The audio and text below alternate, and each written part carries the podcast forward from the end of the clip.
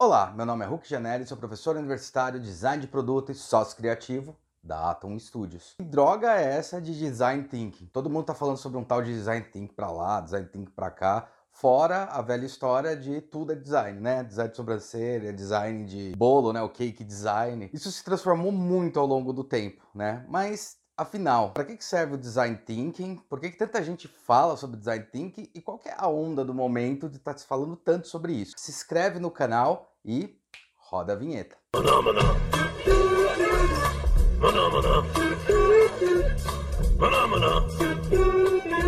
Antes de tudo, é legal a gente entender o que é design. Né? O design em si, ele começa em 1850, mais ou menos nessa data, lá na Revolução Industrial.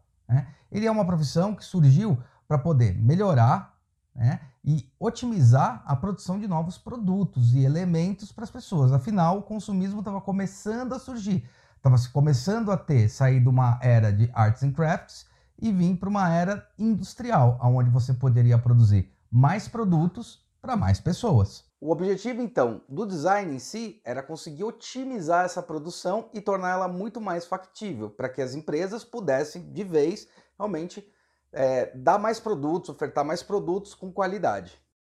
Bom, a grande mudança na nossa profissão, a mudança na profissão de design acontece com a famosa escola de Bauhaus, tá? em 1919.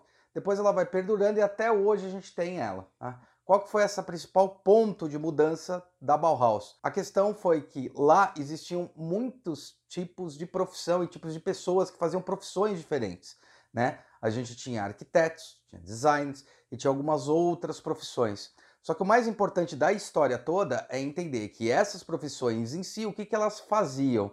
Elas trocavam ideia entre, entre elas para poder ofertar um projeto melhorado, um projeto melhor. Ou seja, é uma coisa que hoje está na moda, se fala muito, que é a famosa transdisciplinaridade. A gente vivia numa época em que começou a se ter muita especialização das coisas. Isso foi devido à era da Revolução Industrial. Isso foi importantíssimo para a história do homem, não é um problema ter essa questão da especialização, porque fez muita gente estudar a fundo vários casos, vários tipos de explicação que a gente foi entendendo ao decorrer da história.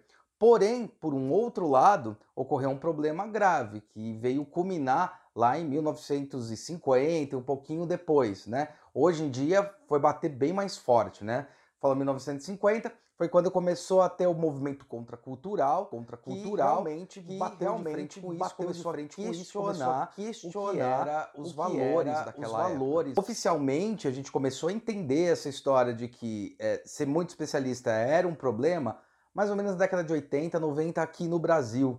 Né? Quando começou a se questionar, e eu lembro disso, né? aí é uma questão de uma memória afetiva minha, né? das pessoas falando, nossa, os médicos eles são muito especialistas em uma área, parece que eles pegam, te consultam e beleza, vão embora. Às vezes o seu problema não é aquele, mas ele começa a te tratar dessa maneira, né? Como se fosse, ah, fui no cardiologista porque eu tô meio com aceleração cardíaca, e no final das contas não era nem um problema cardíaco, o problema cardíaco era um reflexo de alguma outra coisa. Mas como eu fui no cardiologista, e o cardiologista acabava me dando remédios e coisas para resolver o problema do coração, né? O que poderia piorar outras coisas. E daí começou a surgir uma medicina mais holística, né? Uma medicina que olhava mais é, o ser humano, começava a entender, entender as necessidades e assim por diante. Isso, na verdade, é entender a complexidade do ser humano quanto essência. O ser humano ele não é composto simplesmente com uma figura, ou não é não dá para definir uma pessoa especificamente com uma palavra, com uma frase. Você tem que entender essa pessoa. Essa pessoa tem sentimentos, tem formas, tem expressões, então cada um é diferente um do outro, da mesma maneira que as profissões. As profissões elas foram criadas ou fizeram sentido uma certa época porque elas foram criadas para poder estudar certos casos e certos momentos. Né? Agora, por que, que eu estou falando tudo isso em relação ao design thinking em si? O grande embate, a grande transformação que ocorreu socialmente foi quando é, teve a abertura da internet. A internet é uma das coisas mais importantes que a gente teve. Isso até comentei num vídeo anterior, que é o vídeo falando sobre as quatro grandes revoluções. Nos anos 2000, começou a ter muita essa entrada na internet e as pessoas elas começaram realmente falar o que pensavam, jogar as coisas na internet. Ou seja, os conteúdos midiáticos e tudo que envolvia isso, principalmente a divulgação, parou de ser de grandes empresas exclusivas e hoje em dia você pode fazer em casa, igual eu faço esse vídeo. Aonde que raios entra essa história de design thinking? Né? Design thinking nada mais é o jeito que o design pensa as coisas. O design thinking é o método, é a forma, é o jeito que a gente age e lida com os problemas e situações para a resolução de um problema, para resolver um projeto. Tá? E esse design thinking ele é baseado muito principalmente a coisa mais importante para a gente é o usuário, é a pessoa que vai usar esse produto, é o cliente final. Chega a ser mais importante do que a própria empresa que contrata a gente. Quer dizer, você não liga para a empresa? Não, ao contrário, ligo muito para a empresa. O que eu quero dizer é que se uma empresa oferta alguma coisa, um produto, um serviço, qualquer coisa assim, uma empresa tem uma característica. Essa característica ela tem que aparecer para o usuário. Se essa característica não aparecer de forma clara, objetiva, o usuário não vai entender. Então, isso é, a, é, a, é o que a gente faz para arrumar é, a linguagem da empresa. É o que a gente fala que é o brand da marca, é o posicionamento, é como ela vai se expressar. Porém, por um outro lado, hoje, com o poder das pessoas de tomarem decisão e falarem o que querem e o que não querem, o que antigamente era um pouquinho diferente, né? Hoje a gente vê que existem várias tribos, podem existir pessoas convivendo na mesma casa ou no mesmo colégio, em qualquer lugar, né? Que tem pensamentos opostos, que gostam de coisas opostas, né? Um exemplo que eu dou aqui, que é engraçado, né? Que é, por exemplo, o Super-Homem aqui, que eu gosto, né? E o, o Batman, né? Eu gosto muito do Super-Homem e me criticam pra caramba, porque, ah, o Super-Homem usa cueca pra fora e essas coisas, né? Que eu acho bem engraçado. O Batman também usa, né? E existe essa briga entre um e outro, né? Existe essa questão entre um e outro.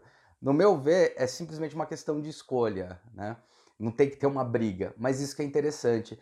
Como é que eu atinjo, como é que uma a empresa DC ela vai atingir quem gosta de Batman e vai atingir quem gosta de Super-Homem, né? Entendendo não somente o seu personagem, mas entendendo é, como o cliente gostaria de receber, como a pessoa vê o personagem em si, para tentar não mudar tantas características. Tanto quando tem mudanças de característica, dá um puta do problema. Vide o vídeo do Sonic, né? Aquele meio bizarro, né? Todo mundo comentou que era meio bizarro, porque ele estava muito diferente do que é o personagem em si. E daí fizeram um novo Sonic, ficou bem melhor, ficou bem a cara do, do da personagem mesmo, né? E, e isso é curioso, porque de repente, se o estúdio resolveu mudar a característica do Sonic e o Sonic apareceu de outra maneira, as pessoas que já entendem ele há 25 anos, né, vai fazer quase 30 na verdade, né, o Sonic. Dois, é, 2021 ele deve fazer 30 anos. É, já tem todo esse reconhecimento da personagem, né? E ficou muito diferente, não ficou igual, tanto que teve reações curiosas, né? É, os dois é, trailers não são tão não são ruins, os trailers ou a ideia do que quer passar. Porém, o primeiro trailer, nossa, o pessoal tava chavando porque o principal personagem não tinha nada a ver com o próprio título do filme. Design tem que estudar justamente isso. O que a gente viu, por exemplo, na repercussão do vídeo do próprio Sonic, e é por isso que eu coloquei aqui, foi que a partir do momento que teve um hype negativo com o filme que tinha, com o trailer que tinha, que era aquele Sonic estranhão, né? O Sonic, o pessoal até brincou, Sonic meio carreta furacão, né? É... Teve muita mensagem na internet, o próprio diretor do filme falou, não, beleza, entendi, entendi o recado e calma aí que a gente vai mudar. E o cara mudou.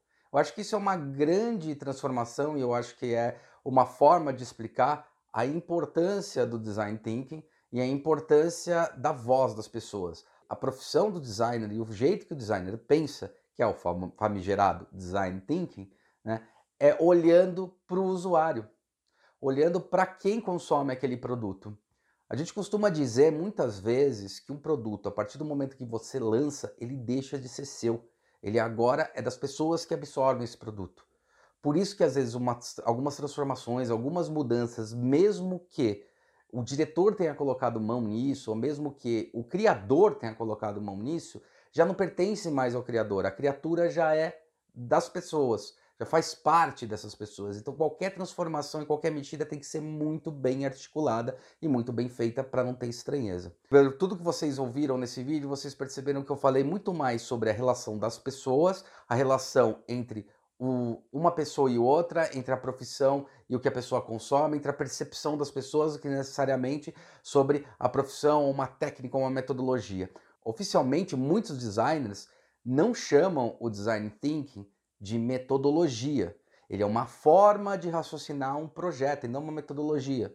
Tá? Essa, esse esquema que a gente montou, que o Tim Brown fez, né, que ele colocou numa linha, colocou numa estrutura, foi fantástico para entender quais são as possíveis etapas, como ocorre o pensamento design, de que maneira a gente articula esse pensamento.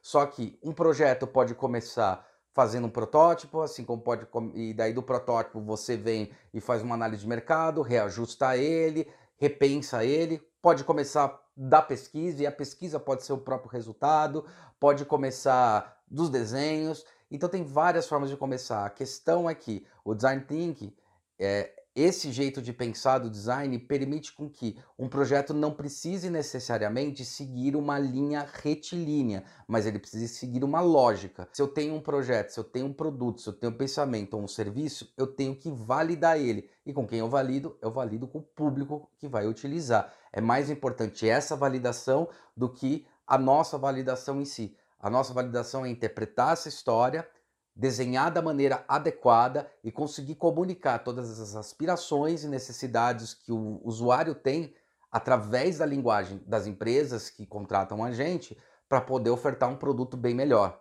Não quer dizer que simplesmente a gente pega o que, o que a gente pesquisa e vomita. Não, a gente pega, entende, analisa o que, tem que ser analisado, entende como melhor comunicar isso, entende como melhor dizer sobre isso.